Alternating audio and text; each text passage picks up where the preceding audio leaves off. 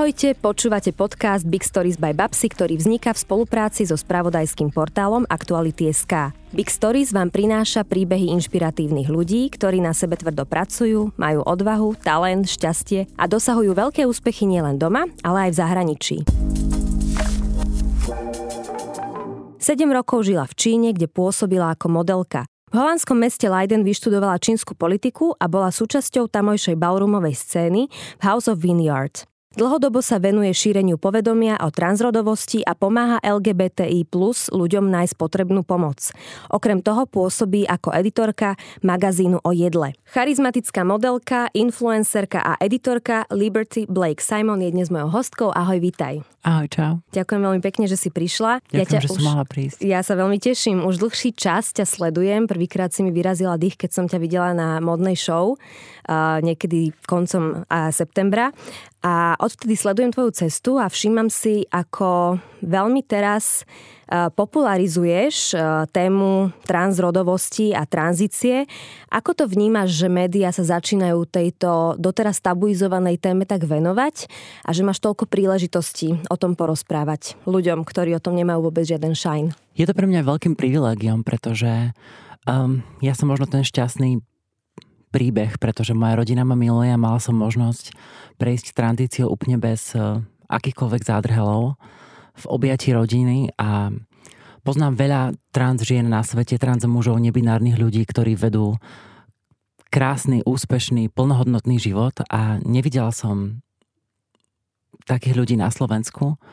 A hlavne ma veľmi zraňovalo, ako spoločnosť sa vôbec ako spája slovo tabu mm-hmm. s existenciou akéhokoľvek človeka. Mm-hmm. Pretože to nie je o transrodovosti, o tom, že niekto je súčasťou LGBTQ+, alebo má um, mentálne znevýhodnenie, alebo akýkoľvek príbeh, všetci sme ľuďmi a nič by nemalo byť tabu, pretože každý ráno vstáva, každý chce objatie, lásku, bezpečie, všetci platíme dane, tak aké tabu? Máš veľkú pravdu a načala si uh, veľmi komplexnú tému, pretože ja to presne takto vnímam, ako si to pomenovala, že nie len ľudia, ktorí patria do komunity, aj keď nemám rada toto slovo komunita, lebo nie je to žiadna komunita, sú to proste ľudia, ktorí sú medzi nami, čiže LGBTI plus ľudia, ale aj ľudia s mentálnym znevýhodnením, nejakým iným zdravotným znevýhodnením, uh, vyhľadávajú svoje bubliny, bubliny, vyhľadávajú to svoje bezpečie a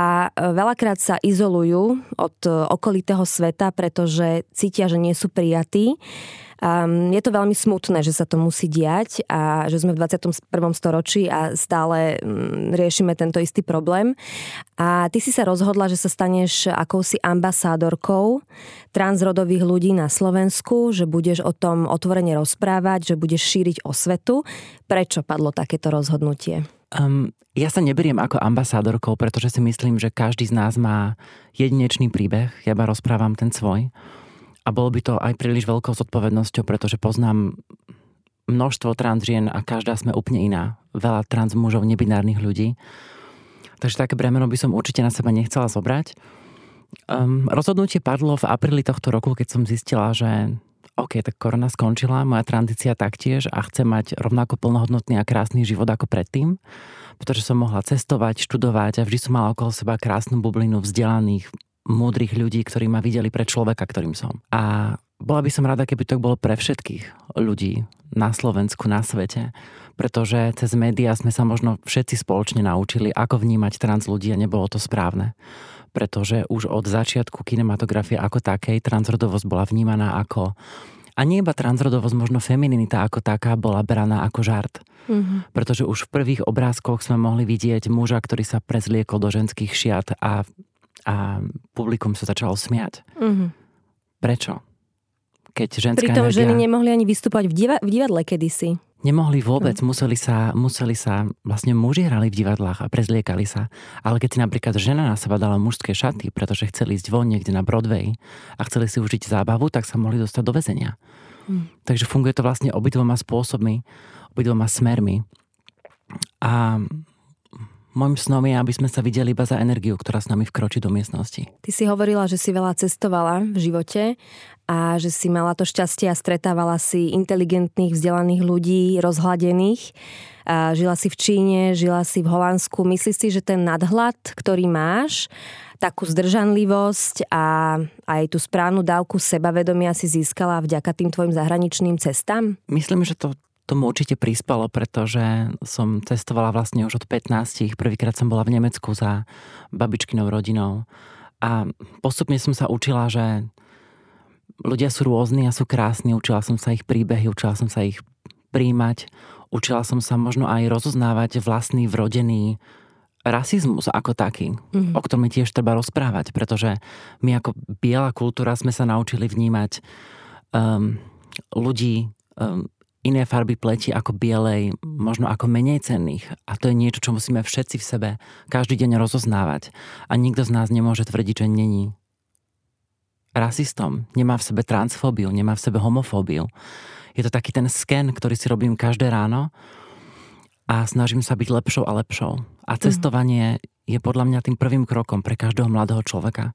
Keď teraz bude mať deti, tak by som bola veľmi rada, keby v 16 odišli von a začali sa učiť o tom, aký je svet, pretože to není iba o Slovensku. Není to iba o tom, čo sme sa naučili, čo sme videli.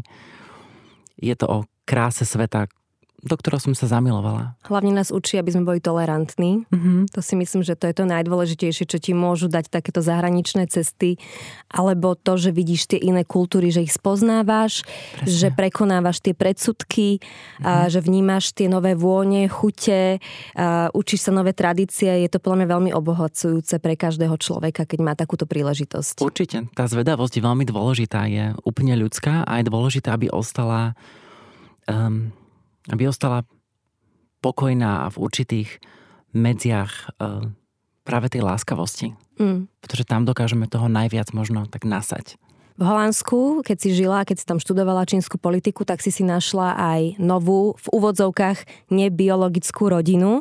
Bola si súčasťou ballroomovej scény v House of Vineyard. Tam si získala aj svoje meno, Liberty. Môže nám potom povedať, že aký je ten príbeh za tým. Um, aký je to pocit, keď zrazu človek nájde miesto a priestor, kde je prijatý taký, aký je, a kde um, žije s ľuďmi, ktorí majú podobný osud uh, v láske, v harmonii, eh, v nejakom eh, takom ideálnom rozpoložení a, a proste môže, môže bez akýchkoľvek eh, okolkov sa správať tak, ako to cíti a, a proste byť úplne sám sebou. Ja si myslím, že ako queer ľudia máme to privilegium nájsť si rodinu v našej komunite, pretože nie každý má také šťastie, ako som mala ja a v určitých momentoch to aj pre mňa a môj vzťah s mojou rodinou bolo ťažké. Nebolo to určite také úplne jednoduché, ako to niekedy prezentujem. Mm, ono to je tak, že keď sa pozrieš na svojich súrodencov z House of Vineyard, ešte doteraz, tak sa proste sa pozrieme a to je takéto, nemá ako to preložiť, ale že you get it, right? Mm, I get it. Mm, že si rozumiete aj bez slov. Bez slov, absolútne. Nie je tam žiadne vysvetľovanie, prečo mám takéto pocity, prečo milujem tohto človeka, si jednoducho sama sebou, samým sebou a riešiš iba tie naozaj ľudské veci lásku, bývanie, kde si nájsť prácu a otázky, ktoré v sebe môžu mať akúkoľvek negatívnu konotáciu, nemajú, pretože sú súčasťou nás všetkých. A je to práve o nachádzaní toho bezpečného miesta na svete, pretože vždy, keď sme sa niekde stretli alebo sme išli spolu na bál, mali sme nejaký cookout, nejaké varenie, tak e, to bolo práve o tom, tom nefalšovanom pocite rodiny, pretože každý z queer community si musí pamätať tie momenty, keď možno ocino povedal niečo, čo nás zranilo, hoci tí rodičia to nemysleli, možno vážne, nechceli sa nás dotknúť, lebo nevedeli. Každý rodič robí podľa mňa to, čo naozaj môže v tej danej chvíli, ale v tejto rodine, v tejto vybranej rodine to neexistuje, pretože nikto práve neútočí na to. Veľká strana je to, že mne vlastne nikto nepovedal, že vidíme v tebe trans ženu, lebo to vlastne ešte pred tranzíciou. Mm iba tým príkladom a vnímaním mojej feminínnej energie ja som sa sama dopracovala k tomu, že som raz povedala po taký menší plač, že mm. think I'm a girl. Mm-hmm. Myslím si, že som dievča. Mm-hmm. A Amber zareagovala OK, a teraz? A čo? Mm-hmm. Proste vôbec žiadne nejaké objímačky alebo niečo také, pretože na to vždy vedela. Mm-hmm, a bolo mm-hmm. to pre ňu, že však veď sa pozri, máme tu ďalších 10. Takže aj to bolo to prijatie. Čiže ty si sa k tomu musela dopracovať, aby si zistila, že si dievča. Nie je to niečo, čo si vedela úplne od malička. Proste si žila v tom mužskom tele a myslela si si, že si gay, alebo, alebo ako ja si to som vnímala? to práve vždy vnímala, lenže ďalšia z jedných takých vecí je, že tým, ako vlastne starneme ako queer ľudia, tak si musíme v sebe vybrať, ktoré veci sú naozaj naše mm-hmm. skutočne a ktoré sme sa naučili. Mm-hmm. A vybrať si, ktorá je z toho tá správna, ktorá je tá naozaj nám prirodzená. A ja keď sa pozriem na svoje detstvo, tak ona tam bola vždy. Mm-hmm. Bolo to v tom, ako som sa pozerala na maminu, ako sa malovala, ako tam hrala šade, ako som chcela tancovať, ako som si dávala jej opätky, ako som si dávala sestrine šaty a pozerala sa na seba do zrkadla, vždy som chcela mať kučeravé dlhé vlasy. Ako som plakala, keď mi ich ocino ostrihal. Mm-hmm ako sa mi nepáčilo chodiť na karate 10 rokov a byť sa. Ako som vždy rozumela si s babami bez, bez ničoho a mm-hmm. s chánmi nikdy. Mm-hmm. Prečo som v každej šatni sa cítila tak veľmi nekomfortne. Prečo som vždy cítila pocit nebezpečia zo strany chalanov a potom zároveň ochrany, ak boli na mojej strane. Mm-hmm. A vlastne táto puzzle sa mi v tom momente a v tom Holandsku okolo, tej 30 dávala dohromady. Mm-hmm. Že naozaj toto je súčasťou teba. A potom nastane moment, kedy musíš odblokovať tú veľkú hambu, ktorá do mňa dala spoločnosť. Všetky tie filmy, kde boli trans ľudia znázornení ako nejakí psychopati. Ako Marcinová Mária. Viem, že teda je komik a nechcem uraziť jeho umenie, áno, ale predsa len je to také trošku transfobné. Teraz z môjho pohľadu. Veľakrát, keď sa muži prezliekajú za ženy, tak je to homofóbne. Vieš, že zrazu sú tam tie fúzy, je tam nejaká lacná parochňa, možno lacné nalepené myhalnice a ono to veľakrát to Skôr pôsobí... transfobné myslíš ako Transfobné, prepač. Veľmi ano. akože groteskne. Vieš, groteskne, že, a je to zbytočné, lebo m, mm, tak sa ženy ani nesprávajú, ako ich muži veľakrát Mne to vyobrazujú. Veľmi, veľmi smiešné. Hej. Je to také možno smiešné na prvú. Smiešné pre mužov. Možno smiešné pre mužov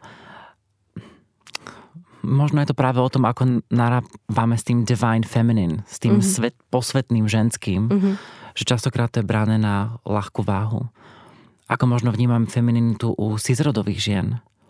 A vôbec ako je spoločnosť veľmi binarizovaná svojím spôsobom, pretože keď som v Holandsku a stretávam sa s babami, ktoré sú neuveriteľne atraktívne, sexy, je to úplne iným spôsobom, ako je na Slovensku.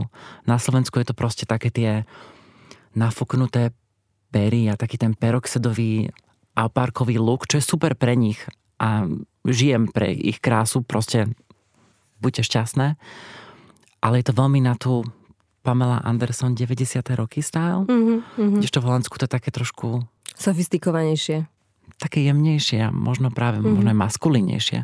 Mm-hmm. A určite pre mňa zábavnejšie. A prirodzenejšie, čo je asi tiež dôležité, nie? Pretože pre transrodové ženy je dôležité, aby boli vnímané ako prirodzené, že nemusí to nutne uh, byť preexponované, ten, ten ich štýl a imič, lebo to potom objavujeme v nejakom kabarete alebo v burlesk, ale to nie je ten reálny uh, denodenný život transrodových žien. Presne napríklad, keď sa pozrieš na drag queens, tak to sú vlastne gay chalani, ktorí robia art of drag, ktoré robia umenie mm-hmm. drag, ktoré vlastne je tiež exponáciou femininity.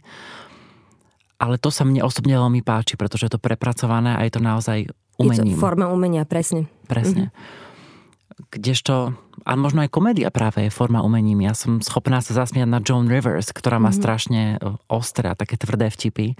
Dokážem sa zasmiať aj na um, vtipe o trans ľuďoch, ale to je možno práve o tom mojom privilegiu, že už som uvoľnená v tej vlastnej identite, mm-hmm. dokážem sa na ne zasmiať, lebo smiech ako taký lieči. Ale rozhodne reprezentácia ako taká, každý by si mal vyberať, čo naozaj je životom ženy a čo je nejakým umením. A tá uvoľnenosť súvisí aj so slobodou, a preto mm-hmm. možno liberty ako sloboda. Presne. Ako vznikol uh, ten tvoj nechcem povedať nickname, lebo to nie je nickname, to je tvoja identita, Moje ako meno. vznikla tvoje meno. My sme fotili editoriál pre L a mala som niečo v ruke a robila som pózu ako Socha Slobody Mhm. a Nikki, čo je vlastne krstná mama domu uh, House of Vineyard, sa na mňa pozrela a povedala You look like Liberty. Vyzeráš ako Socha Slobody. To by asi malo byť tvoje meno, pretože je súčasťou tradície, že pokiaľ si v ballroom, tak to meno si nevyberáš sama, ale niekto ti ho dá na základe tvojej prezentácie a toho, čo z teba cítia. Tak moja taká prvá reakcia bola, že Liberty. Hm, to je veľké slovo a pocitovala som tak strašne veľa neslobody v sebe, pretože to bolo na začiatku mojej cesty ako takej. A brala som to ako záväzok.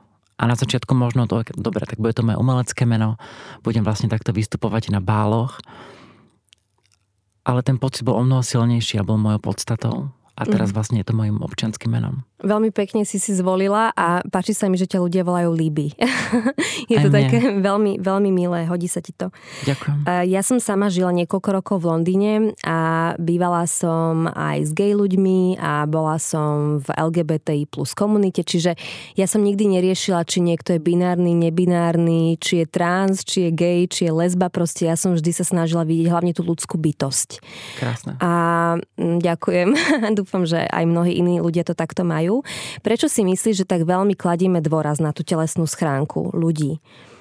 Že u nás nie je taká tradícia vnímať skôr tú dušu alebo vnímať to vnútro človeka, to, či je dobrý, či sa s ním dobre cítime, či je priateľský, a či sme na jednej vlne, ale proste hneď ho zvykneme odsúdiť na základe nejakého prvého dojmu, na základe toho, ako vyzerá. Mňa to veľmi mrzí a sama hľadám, prečo je to taký, prečo je to tak vôbec u nás zaužívané. Na jednej strane som prišla na to, že možno je to kvázi úplne prirodzené, že keď niekto vkročí do miestnosti, tak sa snažíme kvázi detekovať nejaký pocit bezpečia, nebezpečia, možno z sociologického hľadiska zistiť, kde sa ten človek nachádza. evolúcia, tá amygdala ti tam kmita v tom Niečo- mozgu, nevieš to definovať, že čo sa deje. Presne, niečo také tam bude a práve treba vtedy zapnúť uh, tú ľudskosť a povedať si, OK, tak prečo súdim túto ženu, prečo súdim tohto muža? Pretože keď si to tak vezmeš, tak um, transfóbia, homofóbia, fetfóbia, všetko je to založené na výzore tela, ale nie na tvare duše, ktorá vkročí s tým človekom. Takže možno my nenájdeme teraz dôvod, prečo to tak je, lebo na to nemám možno vedomosti a expertízu, ale určite viem povedať, že zapnúť si taký ten signalizátor, OK, súdim telo a nesúdim toho človeka na základe jeho vajbu. Mm. A možno aj prichádzať s pozitívnou energiou, by ne, ja si to tak vždy beriem, že keď vkročím do miestnosti, tak by som mala byť usmiatá a vždy, vždy som a snažím sa priniesť to najlepšie. Ale nie každý môže. Hlavne možno počas tranzície, počas problémov, ktoré majú so svojou identitou ľudia. Možno prijať každého a dať im priestor byť ľuďmi, bez hľadu na to, ako vyzerajú. Hm. Lebo tá rezervovanosť a strach a, a to, že sa necítia komfortne, veľakrát súvisí s tým, že sa stretávajú s tými nepríjemnými pohľadmi a keď toto sa nezmení, tak ani ten človek, ktorý je uprostred tranzície, nemôže nabrať to správne sebavedomie a, a byť uvoľnený. Presne, potom to máš catch 22, lebo svojím spôsobom stále cítiš nebezpečie, tým pádom ti to stále vnáša negatívne pocity, potom ich vyžaruješ naspäť a potom si ich privolávaš. Ja som vlastne využila koronu a mám šťastie na rodinu a vôbec to, že moja tranzícia ako taká je veľmi jednoduchá, pretože ja som išla z prezentovania ako muž k prezentovaniu ako elegantná žena. Mm. Takže ja keď kročím do miestnosti, tak si každý povie, "Mm, vysoká modelka a nie je tam pocit nebezpečia, tam pocit prijatia. Ale nie každá žena, ktorá má trans skúsenosť, um, nemusí to byť jej cieľom. Mm-hmm. A čo vôbec nebinárni ľudia, ktorí Mhm. sú úplne vymazávaní Mm-hmm. a úplne sa vlastne vymykajú našim očakávaniam. Prečo vôbec máme očakávania? To sú možno otázky, ktoré ja neviem zodpovedať, ale pokiaľ si ich každý položíme, tak to môže byť taký ten aha moment, že ha, OK, Necháme teraz priestor na zamyslenie. To sú tie básnické otázky, presne. na ktoré autor nehľadá odpoveď. Čiže prečo máme očakávania? Ty si povedala v jednom rozhovore pre mňa veľmi zaujímavú vec, že tou tranzíciou a tými zákrokmi to neskončilo, že ty si stále v tranzícii a stále sa to vyvíja, čiže máme tranzíciu vnímať ako nejaký živý proces, ktorý pretrváva dlhé, dlhé roky aj po tej, povedzme, chirurgickej tranzícii a ako sa to prejavuje na tvojej ženskosti a na tvojich pocitoch? Ja si myslím, že všetci prechádzame tranzíciou, či už to je tranzícia veku, kde vlastne vnímame zmenu našeho tela, alebo je to niečo tak viac exponované, ako som prežila ja. Um, ja stále zistujem možno aj príkladom žien, ktoré stretávam, aké to je byť v ich koži. Aké to je byť v našej spoločnosti. Aké je to byť ženou na Slovensku. Aké je to byť ženou v Holandsku. Teraz som riešila posledne sama so sebou ak, moju otázku materstva ako takého. Um, budem chcieť adoptovať deti. Budem dobrou mamou. Um, bude to na Slovensku. Môže mm-hmm. to byť na Slovensku. Mm-hmm.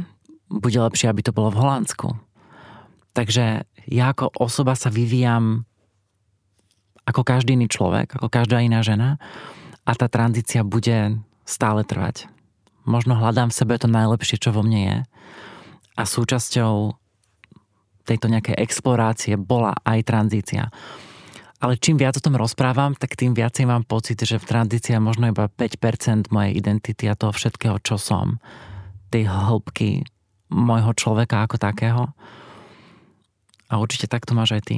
Každý. Máš pravdu, že ľudia stále sa vyvíjajú. Mm-hmm. Čiže to nie je niečo, čo sa týka LGBTI plus komunity alebo niekoho iného, pretože všetci prechádzame aj obnovou buniek, menia sa nám čakry každých, každých 7, 7 rokov. rokov.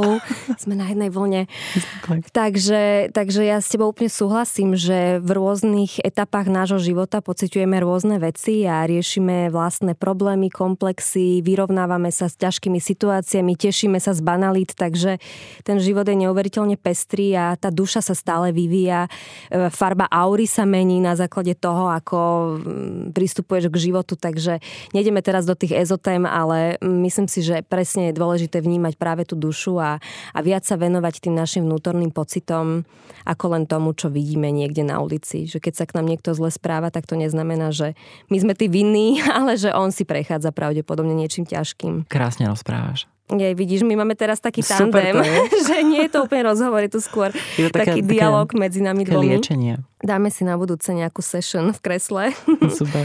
Ľudí často zaujíma, ako tranzícia prebieha, e, či je to bolestné, či je to psychicky náročné. A tak, ako sme hovorili, tak e, veľakrát je spájaná aj s takými nepríjemnými otázkami, ktoré určite dostávaš aj ty, ktoré sa týkajú nielen tvojho tela, ale napríklad aj intimného života. Uh-huh. Ako by sme mali viesť tú verejnú diskusiu o transrodových ženách, transrodových mužoch, aby to nebolo bul bulvárne, lacné, aby to nesklzalo do nejakej takej zbytočnej, nevkusnej debaty a diskusie. Ja si myslím, že presne tak, ako by sa mali viesť debatu s každým iným človekom, nielen transrodovým alebo nebinárnym, pretože častokrát som ja, a to nehovorím iba o médiách alebo bulvári alebo týchto neduhoch spoločnosti, Častokrát som pri mojich cisrodových kamarátkach, ktorých sa ľudia pýtajú na to, že kedy budú mať dieťa a či chcú a či nechcú, čo sú veľmi intimné otázky.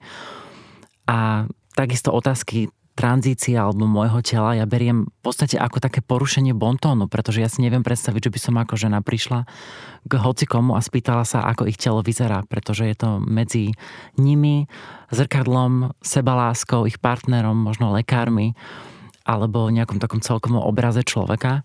Takže určite by sme sa mali venovať možno tomu vnútornému uh, vnímaniu človeka bez ohľadu na to, z aké je quote on quote mm-hmm. v úvodzovkách komunity. Mm-hmm. Pre mňa proces tranzície bol v podstate o veľkom seba poznávaní, o tom nachádzaní toho najlepšieho, čo bolo vo mne, o spájaní tých puzzles, ktoré tam chýbali a vždy som vedela, že chýbajú. O odvahe, zobrať si to najlepšie zo seba, pretože som vedela, že možno sklamem alebo budem v nebezpečí. A rozhodnúť sa byť slobodná, byť mnou, byť liberty, bolo v podstate Trošku som to brala ako taký sebecký krok, pretože som vedela, že možno sa na to niektorí ľudia budú pozerať inak. Nie s takou verou a s takou láskou, ako to bolo v House of Vineyard. Mm. A som ráda, že som to spravila, pretože sme sa naučili všetci byť lepšími, tolerantnejšími A možno práve to je tá správa trans ľudí, ktorí so sebou nesú, že oslobodenie a tá sebaláska možno vedie k lepšiemu svetu. Pre každého. A hlavne nás učí, aby sme prijali ľudí, ktorí sú iní. Takže, takže ja si Presne. myslím, že to robíš veľmi správne a tiež sa mi páči, že pri každej príležitosti spomínaš tvoju milujúcu rodinu, mala si to šťastie, že uh, boli ti veľkou oporou aj počas tranzície a že ste sa mohli aj otvorene rozprávať o tých veciach, asi keď si bola aj mladšia.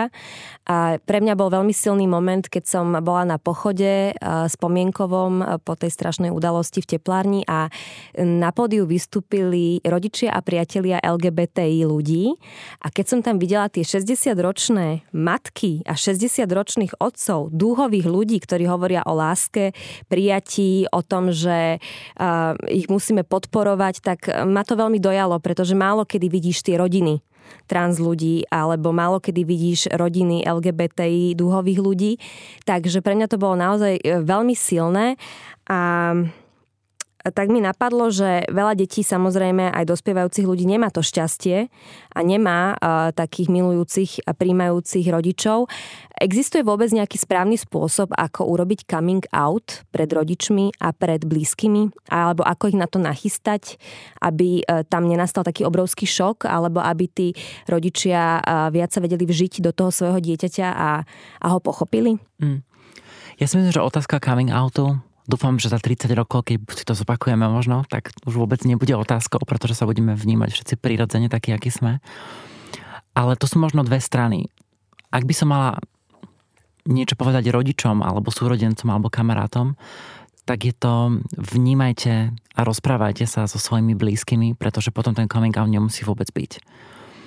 Pokiaľ si budeme tvoriť nejaké obrazce, o tom, aké na, ako naše deti majú žiť život, aké majú byť, tak potom možno príde prekvapenie, že také nie sú. Pretože ja to vnímam tak, že všetci sa rodíme na tento svet ako originálne bytosti a máme svojich rodičov, ale potom vlastne nachádzame to naše skutočné ja.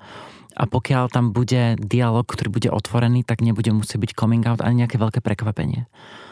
Ak by som hovorila ako ľuďom, ktorí vlastne majú pred sebou ten coming out, tak je to hlavne o bezpečí pretože ja môžem teraz povedať, áno, posadte si ich a povedzte im, kto ste a žite slobodne, pretože ja som to mala veľmi jednoduché. Ale potom, čo keď tie deti skončia um, na ulici alebo v nebezpečí. Takže je to vždy o tom bilancovaní, že ako vlastne dokážem prežiť, pretože ak sa to dohrá v rodine, ktorá je veľmi netolerantná, tak ten život sa môže veľmi skomplikovať. Mm. Takže možno čakať do toho správneho momentu a dať sa na prvé miesto. Áno, lebo to osobné šťastie je veľmi dôležité aj pre šťastie ostatných, mm-hmm. lebo keď vyžaruješ tú dobrú energiu, tak je to inšpiratívne aj pre tých ľudí, ktorí sú v tvojom okolí. Často sa odvolávaš na rôzne iné transrodové ženy, ako je Gigi Gorgeous alebo India Moore, ktorú úplne milujem, I bola skvelá India. Uh, v seriáli Pose. Uh, aj Caitlyn Jenner často spomínaš. Čím ťa tieto ženy Tam má inšpirujú? názory má zvláštne názory. OK, tak ma môžeš popraviť ona raz, po, nie, ona raz povedala na Ellen uh, DeGeneres, uh-huh. že uh, ona je proti gay marriage. Uh-huh. A tam vlastne vidíme tie vzorce, ktoré sme, máme naučené, pretože ona je trans ženou, ale nepáči sa jej, že ľudia rovnakého pohľavia majú vlastne svadbu. Uh-huh. Ale na ňu vtedy tak pozeral, že you're trans. Uh-huh. Ako to vôbec môžeš povedať? Uh-huh. Takže uh, všetci prechádzame nejakým svojim prerodom. A čím tie tieto ženy inšpirujú? Prečo je dôležité, aby bolo veľa takýchto Um, inšpiratívnych uh, transrodových žien vo verejnom živote, ktoré presne uh, búrajú nielen tie mýty, ale aj predsudky. Ono to je o tom, že ak sa nevidíš v odraze zrkadla histórie alebo spoločnosti, tak si veľmi ťažko môžeš vytvoriť svoju vlastnú identitu. A čím je nás viacej a čím je viacej uh, vzorov, tak tým viacej možno odburávame tie nánosy negatívnej reprezentácie z histórie. Um, všetky tieto ženy, ktoré si spomenula, tak um, majú v sebe neuveriteľnú silu, státočnosť prežiť, nevzdať v sebe to dobré, tvoriť a hľadať lásku aj napriek tomu, že nám možno nebola daná iba tak. A pokiaľ sa nám podarí ju nájsť, a im sa určite podarilo, ja ju nachádzam v sebe, tak potom sa to podarí šíriť aj ďalej. Vďaka ženám ako si tí, ktoré nám dávajú priestor a pozývajú nás k stolu, ktorý možno pred pár rokmi by nemal tú stoličku pre nás. Vieš, čo povedala Medlin Albrightová, že v pekle je určite jedno špeciálne miesto pre ženy, ktoré nepomáhajú druhým ženám. A ja tam nechcem patriť. tak, Ale nie je to len kvôli tomu. Samozrejme, ja veľmi rada podporujem ženskú energiu a ženy. Milujem Medlin. Áno, Medlin je tiež veľká Rest in inšpirácia. Ďakujem ti veľmi pekne, že si prišla do nášho podcastu, že si porozprávala o tvojom životnom príbehu. Rob ďalej to, čo robíš, lebo to robíš výborne. Ďakujem. A želám ti veľa úspechov a hlavne, aby sa ti splnili tvoje nesplnené sny. Ak nejaké máš, môžeš povedať, aký to je. Ja myslím, že žijem jeden veľký sen teraz a Slovensko ma veľmi prekvapilo tým, ako sa ľudia ku mne chovajú a ako sa zaujímajú, ako spoločne rastieme. Takže možno ostať stále zvedavá a ľúbená. Ďakujem ti veľmi pekne. Ja tebe. Počúvali ste podcast Big Stories by Babsy. Teším sa na vás opäť pri ďalšej časti so zaujímavým hostom. Ak nechcete, aby vám nové časti ušli, sledujte kanál Aktuality.sk podcasty, kde nájdete viac inšpiratívnych rozhovorov.